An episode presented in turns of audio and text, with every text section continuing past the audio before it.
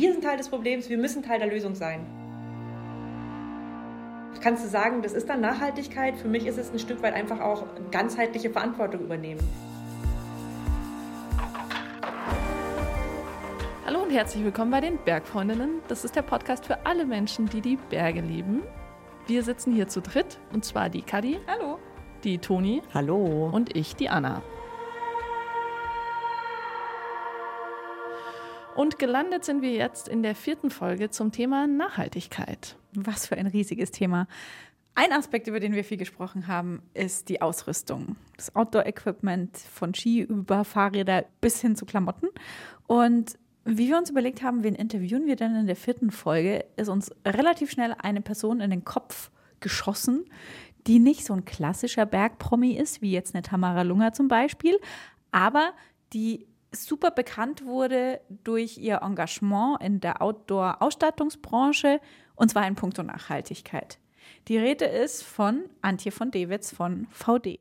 Genau, und das heißt nicht Vot, wie ich sehr, sehr lange dachte, sondern VD, also wie die ausgesprochene Abkürzung des Nachnamens von Dewitz. Fun Facts mit den Bergfreundinnen. Ich finde das voll gut. Das ist tatsächlich so ja, Bildungsauftrag für Outdoor-Menschen. ja, absolut. Es denken auch viele, es ist eine französische Firma, ja, ne? Ja. Vaude.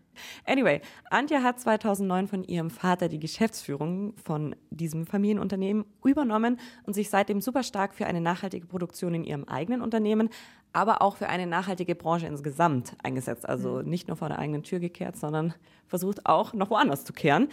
Ich durfte mit ihr Video callen und habe für euch herausgefunden, wie genau sie sich engagiert und was ihr vielleicht in Sachen Nachhaltigkeit noch ein bisschen zu weh tut, dass sie noch nicht so ganz drauf verzichten kann.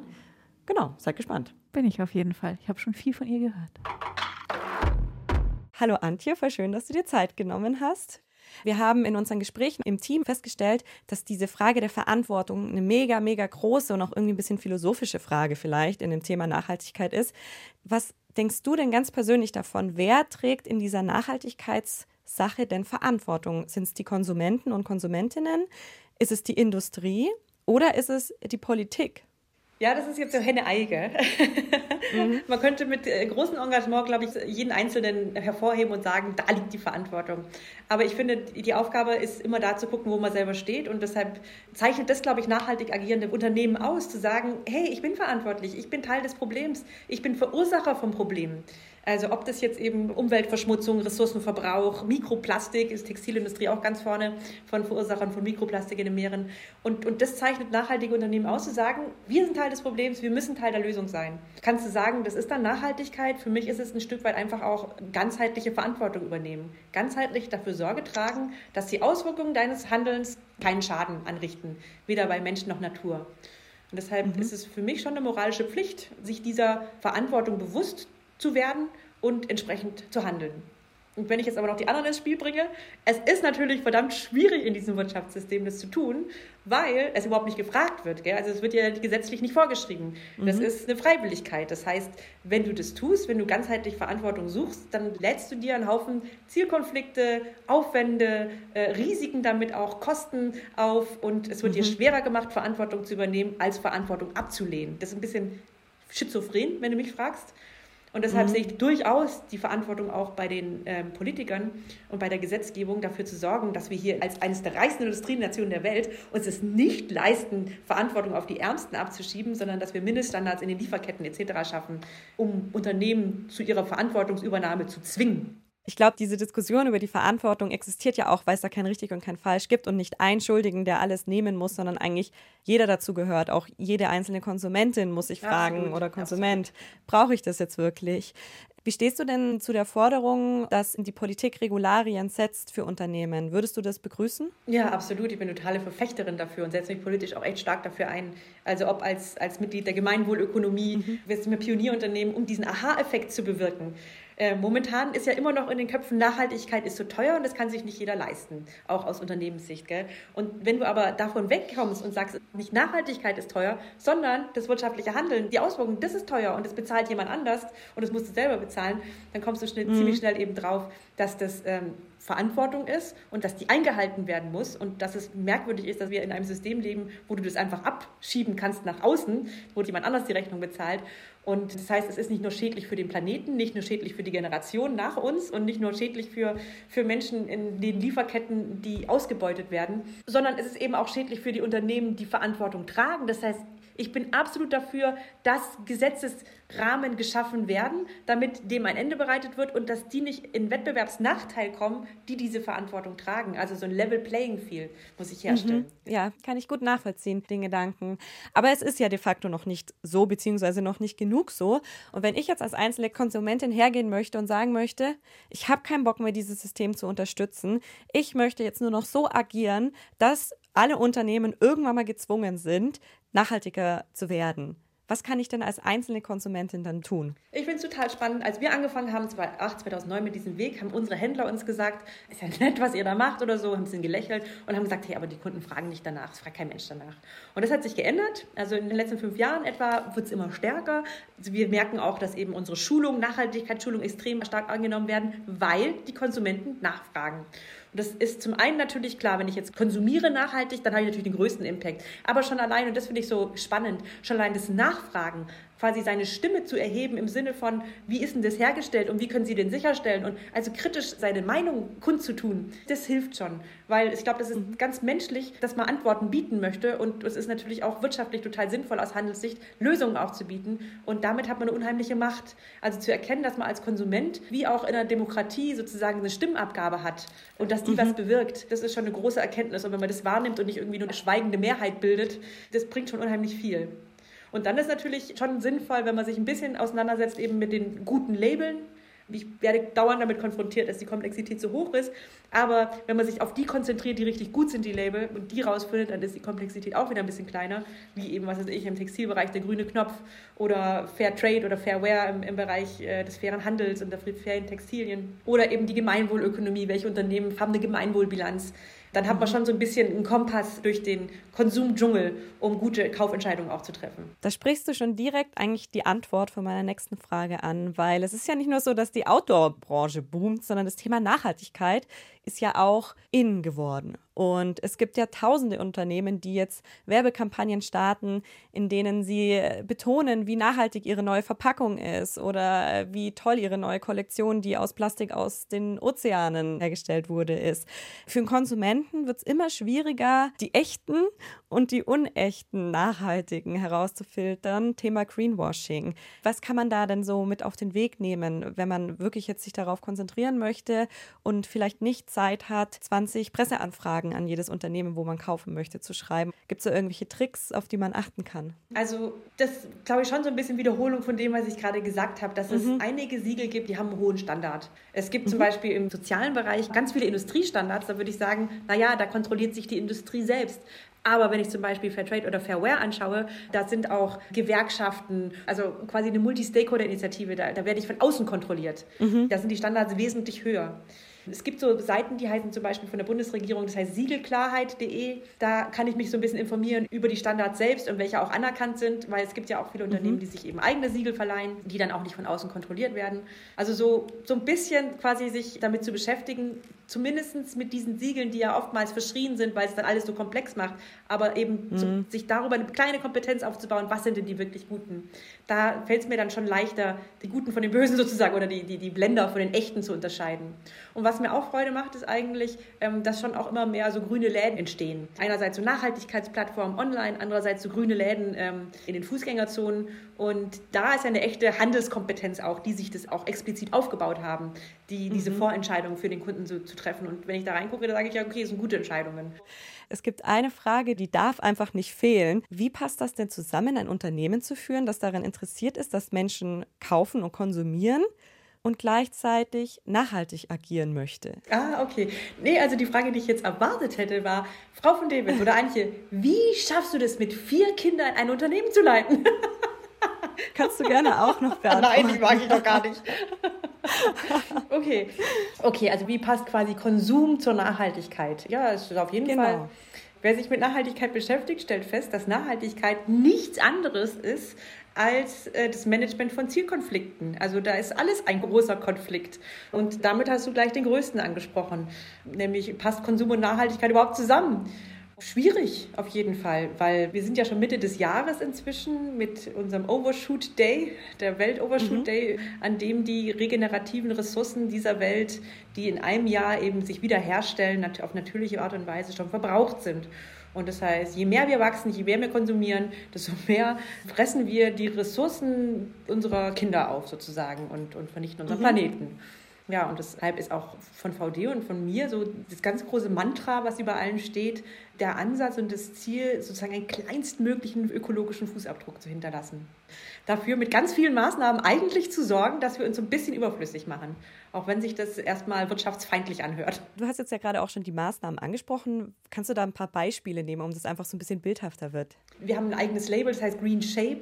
Das folgt den höchsten textilen Standards, die quasi eine maximale Schadstofffreiheit garantieren und das schon in der Produktion und nicht erst am Endprodukt, dass die kleinstmöglichen auch Ressourcenverbrauch während der Produktion fordert und haben es im Laufe der über zehn Jahre jetzt geschafft, sozusagen über 80 Prozent, 90 Prozent der Kollektion bereits in Green Shape eben herzustellen. Also das heißt also mhm. maximale Ressourcenschonung schon während der Produktion.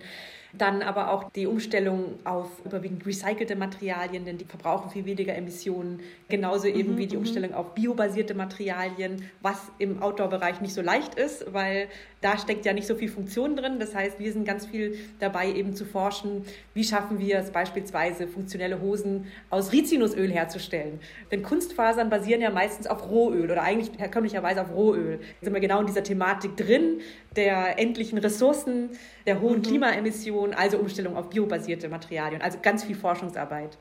Dann das Thema, dass wir ganz viel Energie reinstecken, dass unsere Produkte immer langlebiger werden. Natürlich fängt es schon beim Design an, dass äh, das reparabel ist, dass es langlebig ist, dass es leicht zu pflegen ist. Auch wieder so ein Ressourcenthema, dass du nicht so häufig waschen musst, dass du nicht teure Chemikalien brauchst für die Reinigung deiner Produkte. Und dann eben eine eigene Reparaturwerkstatt, die Möglichkeiten aber auch online Reparaturanleitungen selbst runterzuladen, Ersatzteile zu bestellen. Die Möglichkeit auch, die wir bieten, unsere Produkte auch zu mieten und nicht nur zu kaufen mhm. dass eben nicht jeder sein eigenes Zelt braucht, sondern man das auch erstmal ausprobieren kann. Ganz viel Hirnschmalz geht dahin, wie schaffen wir das, ja, uns selbst ein Stück weit abzuschaffen. Und kann man davon leben? Kann man damit wachsen? Kann man davon profitieren, wenn man sich selbst abschafft? Das äh, macht mir natürlich auch Kopfzerbrechen. Momentan funktioniert das noch sehr gut.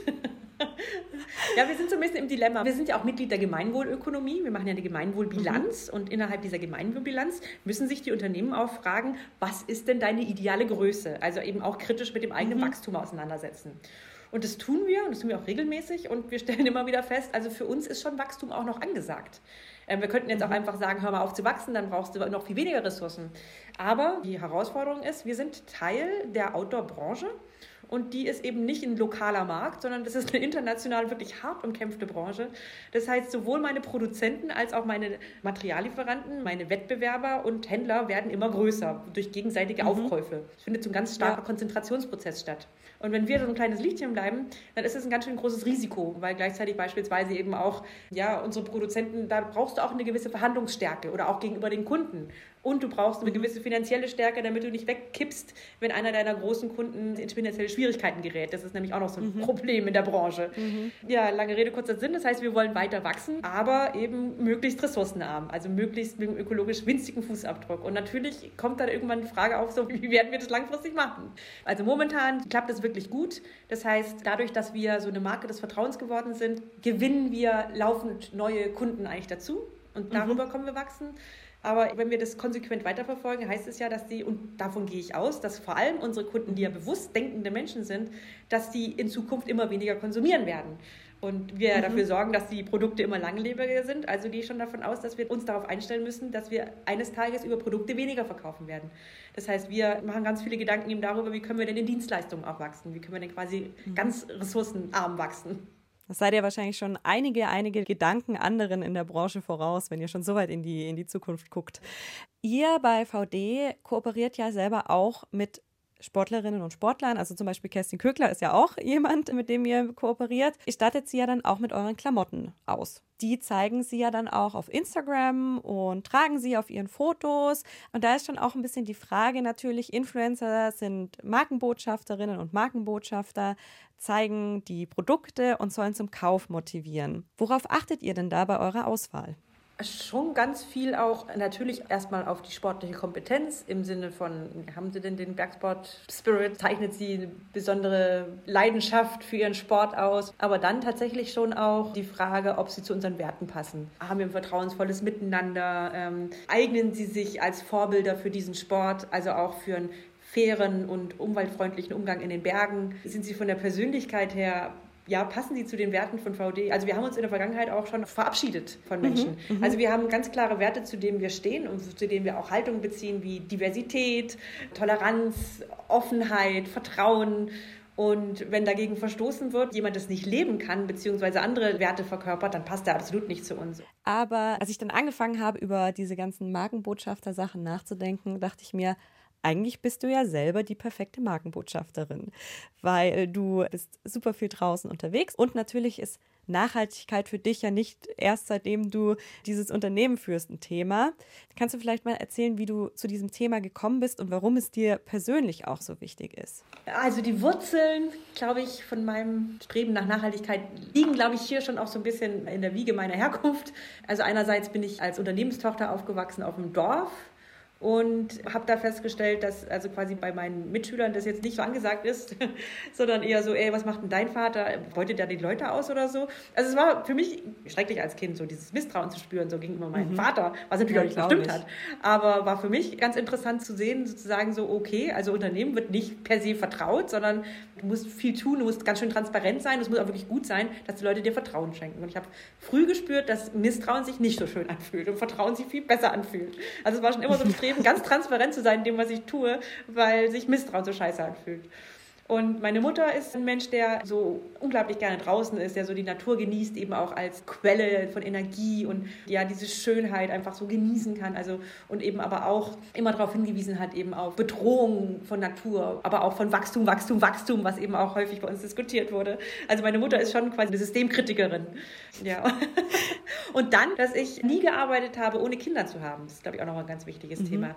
Also ich habe angefangen zu arbeiten und war schon schwanger und habe dann ja im Laufe meiner Karriere Karriere äh, vier Kinder bekommen. Und wenn ich gucke, wohin bewegen wir uns, war mir schon ganz früh klar, wir fahren mit Vollgas in die falsche Richtung und ähm, reiten unsere Welt zugrunde. Mhm. Und das gleichzeitig eben in dem Wissen, dass ich Kinder habe und dass ich Kinder in diese Welt setze. Ganz, ganz furchtbarer Gedanke. Und ich habe immer, habe ich mir gedacht, eines Tages werden die mich fragen, was habt ihr eigentlich gemacht und was hast du getan, um das aufzuhalten? Mhm. Und dann mhm. wollte ich immer sagen können, ich habe mein allerbestes gegeben. Sind sie denn dir dankbar für dein Engagement? ah, die treiben mich vor mir her. Also meine Kinder, die ernähren sich jetzt alle vegan. Okay. und ich muss mich immer rechtfertigen, warum ich noch Milchprodukte dazu mir nehme. Ist ja dann auch eine individuelle Entscheidung. Du engagierst dich ja aber nicht nur in deinem Unternehmen, sondern auch noch ganz, ganz, ganz viel woanders. Kannst du dazu ein bisschen was erzählen? Ah, ich bin bei der DBU, bei der Deutschen Bundesumweltstiftung. Die größte Bundesumweltstiftung oder die größte Umweltstiftung sozusagen in Europa.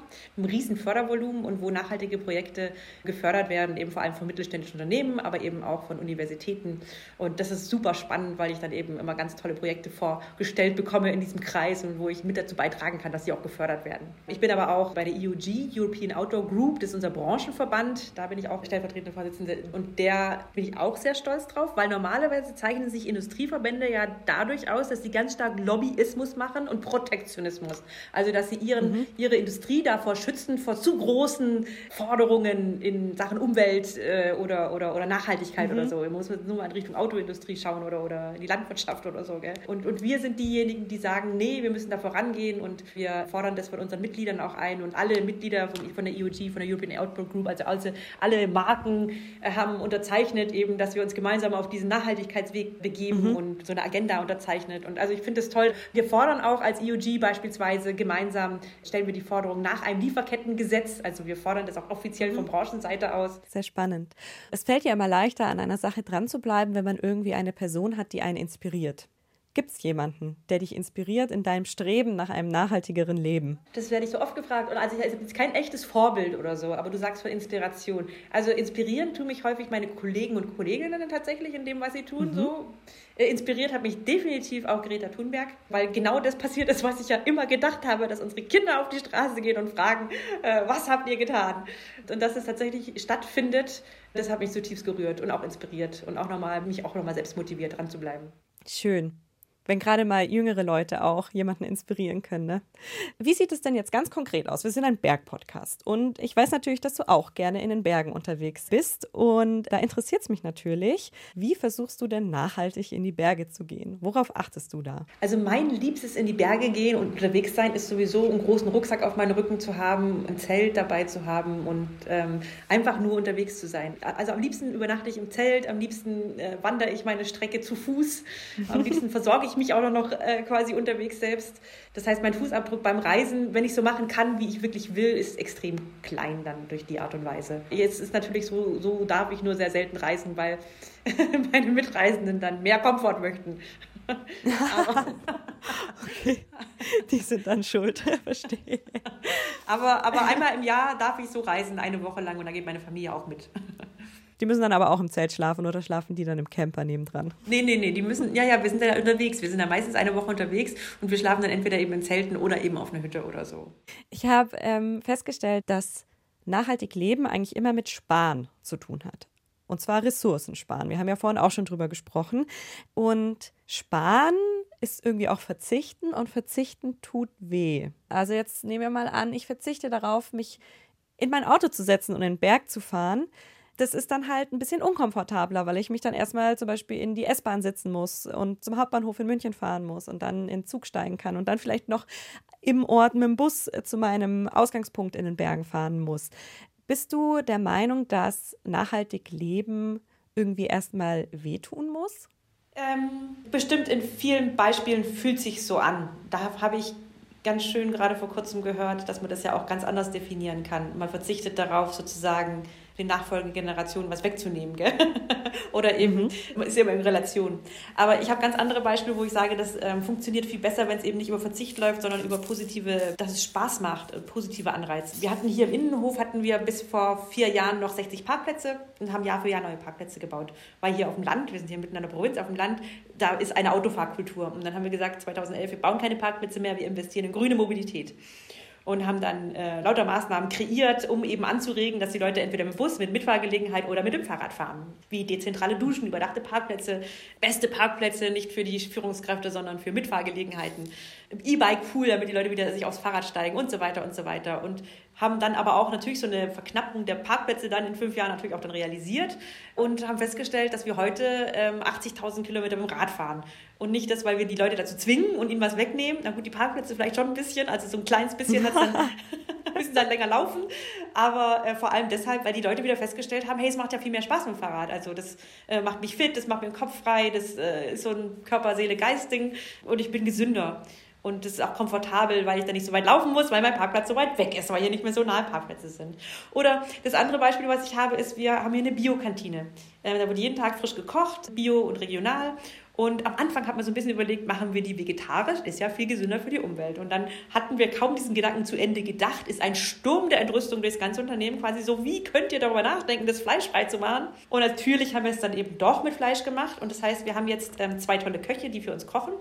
Und äh, bis auf den Mittwoch, der ist komplett vegetarisch, haben wir jeden Tag ein Fleischgericht und ein veganes Gericht. Und mhm. am Anfang war es so, zwei Drittel Fleisch, ein Drittel vegetarisch slash vegan. Und jetzt ist es so, nach vier Jahren, zwei, über zwei Drittel jeden Tag vegan. Einfach weil es so lecker ist. weil es einfach so, so, ja. so, so eine Art Soul Food ist, ähm, das, mhm. das immer mehr begeisterte Fans hier findet und ein Drittel Fleisch. Und, und das sind für mich tolle Beispiele, wo ich denke, muss gar nicht wehtun, weil es, es ist ja auch manchmal viel schöner. Vielleicht auch so die Herangehensweise, es langsam schmackhaft zu machen. Ja, oder auch die Mischung so zwischen fördern und fordern. Ist schwierig, wahrscheinlich die richtige Balance zu finden, ja. aber scheint ja zu funktionieren. Aber gibt es vielleicht irgendwas in deinem Leben, wo du dir irgendwann mal gesagt hast, boah, das ist jetzt schon ein bisschen unangenehm, wenn ich das jetzt lassen muss, aber der Nachhaltigkeit wegen mache ich es? Ja, definitiv. Also ich nehme kein Flugzeug mehr innerhalb von Deutschland und wir sind im allerletzten Zipfel von Deutschland. Gell? Also wir sind hier am Bodensee. Wenn ich nach Berlin ja. muss, und das musste ich zumindest vor Corona mindestens zwei, dreimal im Monat, kostet mich das knapp zehn Stunden mit, mit der Bahn. Und das ist schon ein Aufwand. Und das ist aber auch was, was ich seit meinem, wie du gesagt hast, meiner Inspirationsquelle durch Greta Thunberg nicht mehr tue. Ich meine, inzwischen ist es aber auch was für mich, wo ich sage, hey, ich fahre echt gern Bahn. Ich kann da arbeiten, die paar Stunden mehr, was soll's. Also ist jetzt nicht so ein Riesenlast mehr, weil ich finde, da kann man auch Vorteile drin sehen. Ja, oder ich habe mhm. aufgehört, Fleisch zu essen und das fällt mir manchmal immer noch schwer, weil, also ich habe es ja nicht aufgehört, weil mir kein Fleisch schmeckt, sondern ja. ähm, weil ich einfach da auch konsequent sein wollte. Und manchmal, wenn es dann Spaghetti Bolognese gibt, dann denke ich mir, oh! Ja, gibt es aber gutes Soja auch. Gutes Soja. Ja, absolut, total lecker. Aber muss man können, habe ich auch schon festgestellt. Genau, aber manchmal bist du ja auch irgendwo in Kneipen oder so, wo es dann eben nicht so tolles veganes Essen gibt wie bei uns. Ja, das stimmt. Und gibt es irgendwas, wo du weißt, da könnte ich mich vielleicht noch verbessern, aber tut mir gerade noch zu weh, um es zu tun. Also wenn du meine Kinder fragen würdest, dann ist es definitiv das ganze Thema eben vegan-vegetarisch. Also dass ich verzichte auf Käse. Also mein Sohn könnte dir jetzt einen leidenschaftlichen Vortrag darüber halten, warum Käse ganz schlecht ist für die Umwelt. Und dieser große Fußabdruck vom Käse. Und wie ich das machen kann, wie ich das überhaupt moralisch verantworten kann, dass ich die Muttermilch der Kälber wegtrinke und dafür die Kälber ermorden lasse. Das ist das Thema, mit dem ich mich jeden Tag auseinandersetzen muss. Und wo ich immer noch sage, aber es schmeckt mir doch so gut. Und wo du dir wahrscheinlich auch noch ein bisschen Zeit rausnimmst. genau, also überlegen. ich sage auch, also jetzt, äh, ich habe jetzt schon so einen großen Schritt schon vegetarisch gemacht, er soll mir ein bisschen Zeit lassen. Ich habe jetzt noch eine Abschlussfrage und da habe ich mir überlegt, ein sehr beliebtes rhetorisches Abschlussfragen. Mittel, nämlich den Blick in die Zukunft. Aber du darfst dir heute aussuchen, ob du lieber in die Zukunft oder in die Vergangenheit blickst. Wenn du könntest, würdest du lieber nochmal die Zeit erleben, in der Vergangenheit, wo wir vielleicht einfach ressourcenschonender gelebt haben und da der Zwiespalt einfach noch nicht so groß war? Oder würdest du lieber ganz in die Zukunft gucken, wo wir die Probleme vielleicht schon gelöst haben? Uh, dann würde ich wahrscheinlich lieber in die Zukunft gucken, weil dann habe ich ja die Lösungen schon und kann sie mir dann abgucken und weiß, was gut funktioniert hat und was nicht. Dann lieber in die Zukunft. Das war Antje von Davids und ähm, ich war ein bisschen traurig, dass unser Format kein Videocall-Format ist, wo ihr mit dabei sein könnt, weil sie einfach so eine krasse Ausstrahlung hat, wenn sie eben von dem Thema, für das sie brennt, erzählt und sie mich richtig mitgerissen hat. Und ein Aspekt fand ich besonders spannend zu hören, nämlich, dass sie, obwohl sie von dieser Branche lebt, nicht sich vor dem Gedanken verschließt, dass sie sich vielleicht durch ihre Maßnahmen irgendwann mal selbst abschafft und sie eher in die Zukunft gucken gemeinsam, also in diese Zukunft, die noch so weit entfernt eigentlich von uns liegt, nämlich die, wo wir alle so ressourcenbewusst ähm, konsumieren, dass wir fast gar nicht mehr konsumieren und sie sich schon überlegen, wo finden sie dann den Platz, nämlich in Dienstleistungen oder so. Ich finde, das ist eine richtig tolle Klammer für unseren großen Themenkomplex, eben weil wir bisher in allen Folgen eigentlich drauf gekommen sind, dass die Frage, wie verhalten wir uns nachhaltig, auch immer ganz, ganz schnell zu der Frage wird, wie kaufen wir nachhaltig ein. Mhm. Dabei ist es ja wirklich nicht nur das. Aber jetzt doch nochmal von der Seite, die eben auch diese Güter, die wir konsumieren, so produziert, zu hören, dass auch deren Ziel nicht ist, mehr zu verkaufen, mehr zu produzieren, die ganze Zeit sich nur zu steigern. Das finde ich sehr versöhnlich. Auf alle Fälle. Wir machen nächste Woche erstmal Pause, um über dieses große Thema nachzudenken ja. und zu reflektieren und alle Folgen nochmal anzuhören, um in ein nachhaltigeres Leben zu starten. Und dann beschäftigen wir uns mit einem Thema, das so ein bisschen gegensätzlich zur Nachhaltigkeit ist oder ihr zumindest nicht immer gut tut. Es geht um Selbstdarstellung, Selbstinszenierung auf Instagram zum Beispiel unseres Berglebens. Haben denn eigentlich Bergtouren, die wir nicht fotografiert haben, überhaupt stattgefunden? Und was machen Likes mit uns? Was machen Likes mit euch? Bedeuten die euch was? Sind die euch völlig Wumpe? Oder geht es euch besser, wenn ein Bild 50 statt drei Likes hat?